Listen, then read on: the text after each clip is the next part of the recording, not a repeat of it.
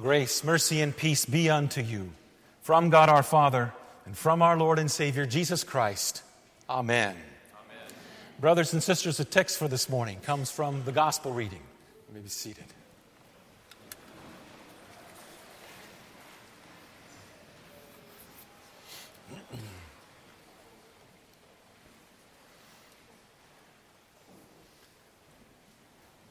It's kind of hard to miss the fact that we are in the end times. Consider the earthquakes that have occurred and the tsunamis. Consider the huge storms, typhoons, tornadoes. Consider also the wars and rumors of wars, not just the obvious ones like in Syria and Egypt, Iraq and Afghanistan, but other skirmishes elsewhere.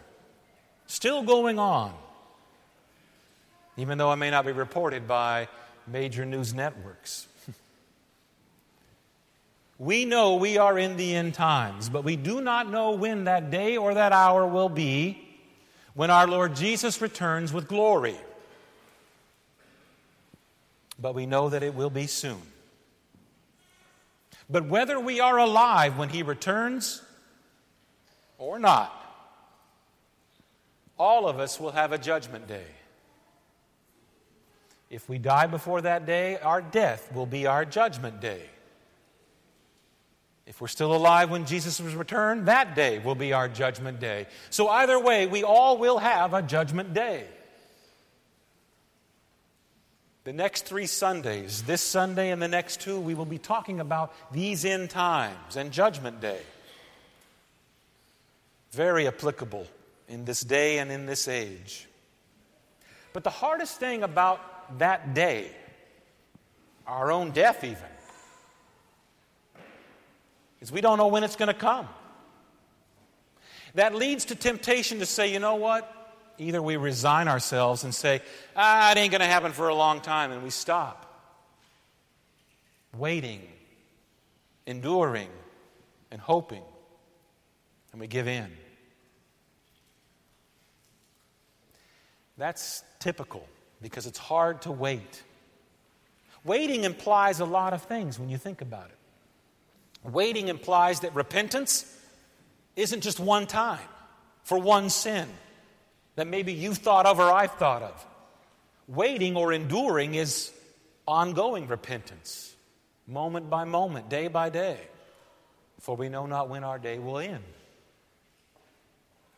Waiting or enduring also implies that fidelity isn't just one time for one situation. It implies fidelity to be ongoing. Enduring and waiting implies that prayer isn't just when we feel it, but prayer is ongoing and enduring. Interesting thing about waiting we don't do it too well, do we? We spend time, and our, blessed kindergarten teachers and preschool teachers teach the kids to wait and stand in line. And it's like we never did learn that because we still gripe and complain if the line at the checkout is too long, if the computer's not fast enough, if the phone doesn't bring it up quick enough. Waiting is hard for us, very hard. But God, in His great mercy toward you, about which those heavenly voices of our children sang, God brings comfort while we are enduring. And He promises this comfort. We depend upon it. So our enduring isn't comfortless by no means. Our enduring and our waiting is comfort filled. And in the gospel reading, he's very clear about this comfort that he brings to you and to me, giving us that comfort while we wait and endure. The hardest thing in my life that I have ever done, and it probably won't be the last. It might happen again someday. Maybe not underneath those circumstances, but it may be something else, maybe a health issue. But the hardest thing I ever had to do was wait an entire year to be for my bride and my family. That was hard. It got very wearisome, got very old, left a bad taste in one's mouth when I was overseas in Iraq. But I knew, and the comfort was there both for me and my bride, whether I returned alive or not, or whether she died before I returned or not.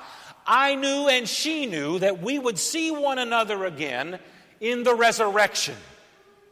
That we knew. That was our comfort while we were apart. And in those cases and instances, that is the greatest comfort we could ever imagine. It is not empty or vacuous, it is substantive and it feeds your soul. This is the kind of comfort that your Lord Jesus brings to you today. Now, in the text, there are two groups of people that Jesus is speaking to. One of them is called the Sadducees, and the other, the text refers to them as the scribes. That's the same thing as saying the Pharisees. So, in essence, there are two groups of Judaism that Jesus is speaking to the Sadducees and the Pharisees. Now, the Sadducees are what was considered by the Jewish culture as the liberal Jews. They only believe in the first five books of Moses, which is Genesis, Exodus, Leviticus, Numbers, Deuteronomy. They did not believe in the rest of the Old Testament whatsoever. They didn't believe in the resurrection. That's what the text even says. And the other thing that they don't believe in, they don't believe in angels. Now, the Pharisees were considered the conservative side of the house. They did believe in all of the Old Testament being from God. They also did believe, though, in the resurrection, unlike their Sadducee brothers. And they did believe in angels, unlike their Sadducee brothers. So, those are the two groups unto whom Jesus is speaking. And as we go along, you'll see why that's so important to keep those two in mind. The Sadducees are exposed in our text from the get go. There came to Jesus some Sadducees who said, They deny that there is a resurrection. Now, the original Greek here says it much stronger. It's not just that they denied the resurrection, they ardently, vigorously, vociferously denied the resurrection. Man, talk about dead hope. Dead hope. Without the resurrection, this is all there is to life, isn't it? Ish. Who wants it? So, if they deny the resurrection, why is it that they ask a question regarding the resurrection? Did you notice that? They asked this question about this make believe man who was married to this make believe woman. They didn't have a son. He died, so the brother owes to that woman and to his brother an heir to his property and so on. That brother dies and so on. She goes through all seven brothers. They all die. There is no heir. And then they have the gall to say this to Jesus, even though they don't believe in the resurrection, mind you. They say, In the resurrection, therefore, whose wife will the woman be? For the seven had her as wife. Are you for real? These people it seems ridiculous to you and to me, such a question, when at the very beginning it's already very clear that they don't even believe in it. All they wanted to do was to lead people away from Jesus. That's all they wanted to do. Now, to you and to me, this question seems ridiculous.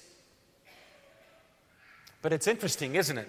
The ridiculousness of questions that we ask ourselves when it doesn't involve our children or our, our siblings or our family or our husband or our wife. Why we consider all those questions ridiculous?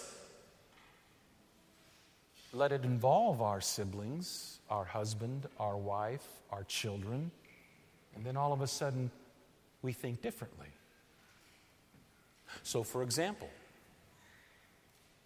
young woman, young man, promise to get married, but they're not married yet. And they think in their minds, you know what, we're going to get married, so why do we not just enjoy each other sexually before we get married? Because we're going to get married anyway. What does the mom and dad say? Oh, you know, that's what they all do nowadays. Oh, it doesn't matter. Isn't it interesting? We can be so ardently against it when it's not our own flesh and blood, but let it be our flesh and blood, and then it's all of a sudden a different story. Young man, young woman going to school, become pregnant. Both are in school. They've got to finish their school, they've got to get their education. And a choice is made by these two that ends the life of a third. Let it be someone else's child, we're ardently against it. Let it be our own child. Hmm. So while we may say, you Sadducees are ridiculous asking such questions, let it be reminded to you and to me that when the question is asked of us and our families involved or someone we love dearly is involved, we are so willing to tell God to bend it, bow it, twist it, somehow, some way, because it doesn't apply to my family, it doesn't apply to me. Hmm. So, lest we be too judgmental of the Sadducees, we have to realize that Satan's desire is to lead us into misbelief. Satan's desire is to lead us into despair of God's grace and mercy. Satan's desire is to mislead us into other great shame and vice. Just as Satan was leading these Sadducees by the nose. Jesus' response doesn't even deal with the Sadducees' questions, for their hypocrisy was seen clearly by Jesus. He doesn't go, Well, now, given the case that, and tries to wax eloquent about the situation, it has no relevance to whether there is the resurrection or not. What matters is the resurrection, and that is about which he speaks. For he says very clearly, The sons of this age marry and are given in marriage. That means marriage is a normal part of this life that when we live. It is there to be the expression of our sexuality. It is there to be a procreation of children and the gift that they are. It is there to be the place where mother and father raise that child in the faith and give them Jesus. But after the resurrection, there is no need for marriage anymore. We'll be in heaven. So that's why he says, the sons of this age marry and are given in marriage, but those who are considered worthy to attain to that age, and then he clarifies what he means by that age when he says, that age and to the resurrection from the dead, they neither marry nor are given in marriage.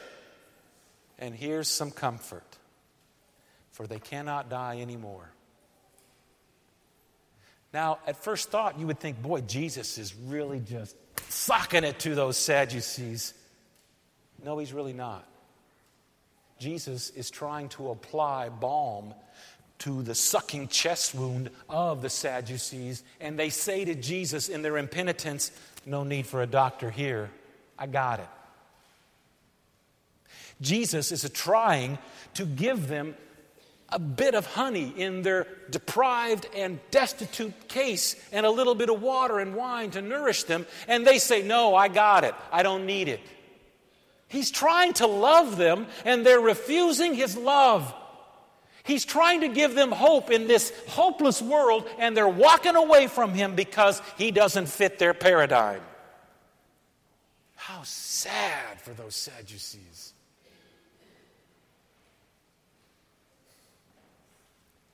He not only says they cannot die anymore, he gets stronger. They're equal to angels, they're sons of God, just like at our baptism, where God calls us his own children. They're not only sons of God and daughters of God, they're also sons of the resurrection. Because of our being baptized into Christ, we're baptized into Christ's death and into his resurrection. Therefore, we are sons and daughters of God and sons and daughters of the resurrection. He's telling them more hope so that they don't grow weary and become, in their case, complete apostate from the hope of the resurrection. As if it's gobbledygook and fairy tales. How sad. How sad. But he doesn't stop there. Like in a game of spades, when that queen of spades pulls out, you better be able to uh, get underneath it or you got it for your points. So Jesus throws out that card and says, But that the dead are raised? That's not me telling you this. That's in the Old Testament, and not just the Old Testament, that's in the book of Exodus that we read this morning. Even Moses showed in the passage about the bush, the one that we read, where he calls the Lord the God of Abraham, the God of Isaac, and the God of Jacob. Remember? The Lord said, I am the God of your father. He did not say, I was the God of your father. He said, I am the God of Abraham. The Lord does not say, I was the God of Abraham. He says, I am the God of Jacob and Isaac. He does not say, I was the God of Jacob or I was the God of Isaac. It's present tense, now. It's not past. God is the God of the living, not of the dead. Last Sunday, uh, when we celebrated All Saints' Day, we were reminded of the seven or so names that of people within our parish family who died in the last 12 months. But for many of you, you don't need that annually because when you wake up every morning, you know that that loved one has already gone to glory before you.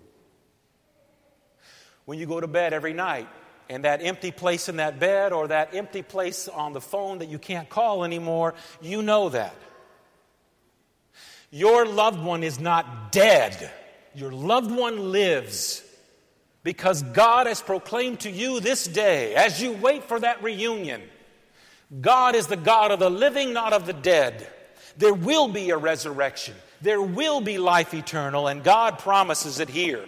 Here, here is comfort while we are enduring.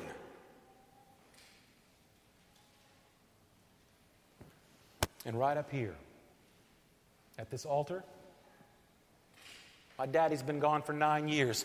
I commune with him every Sunday because he's in heaven.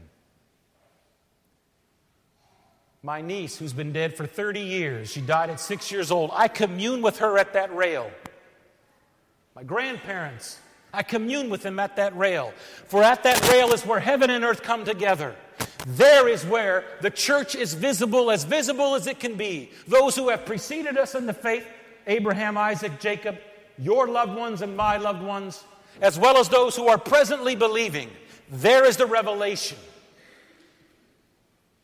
Because God is the God of the living, He's not the God of the dead. God is the God of the resurrection of all flesh, not the God of dead, worm eaten, crusty bones and flesh in the grave.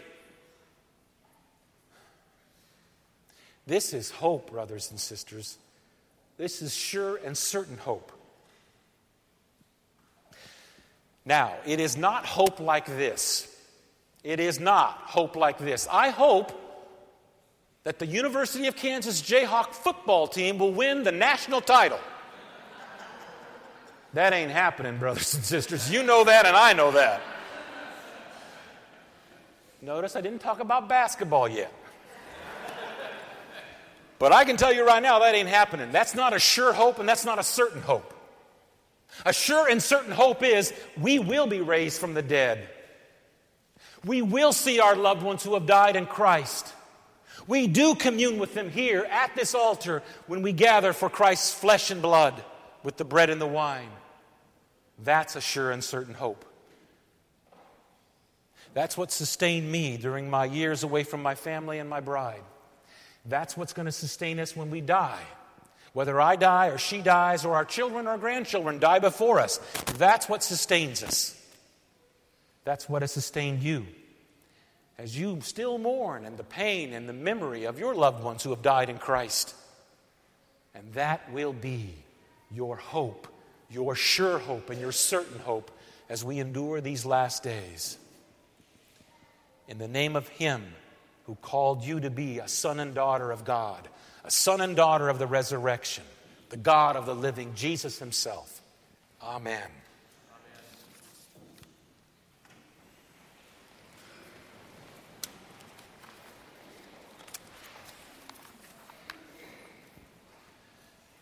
the peace of God, which passes all understanding, keep your hearts and keep your minds on Christ Jesus to life everlasting. Amen.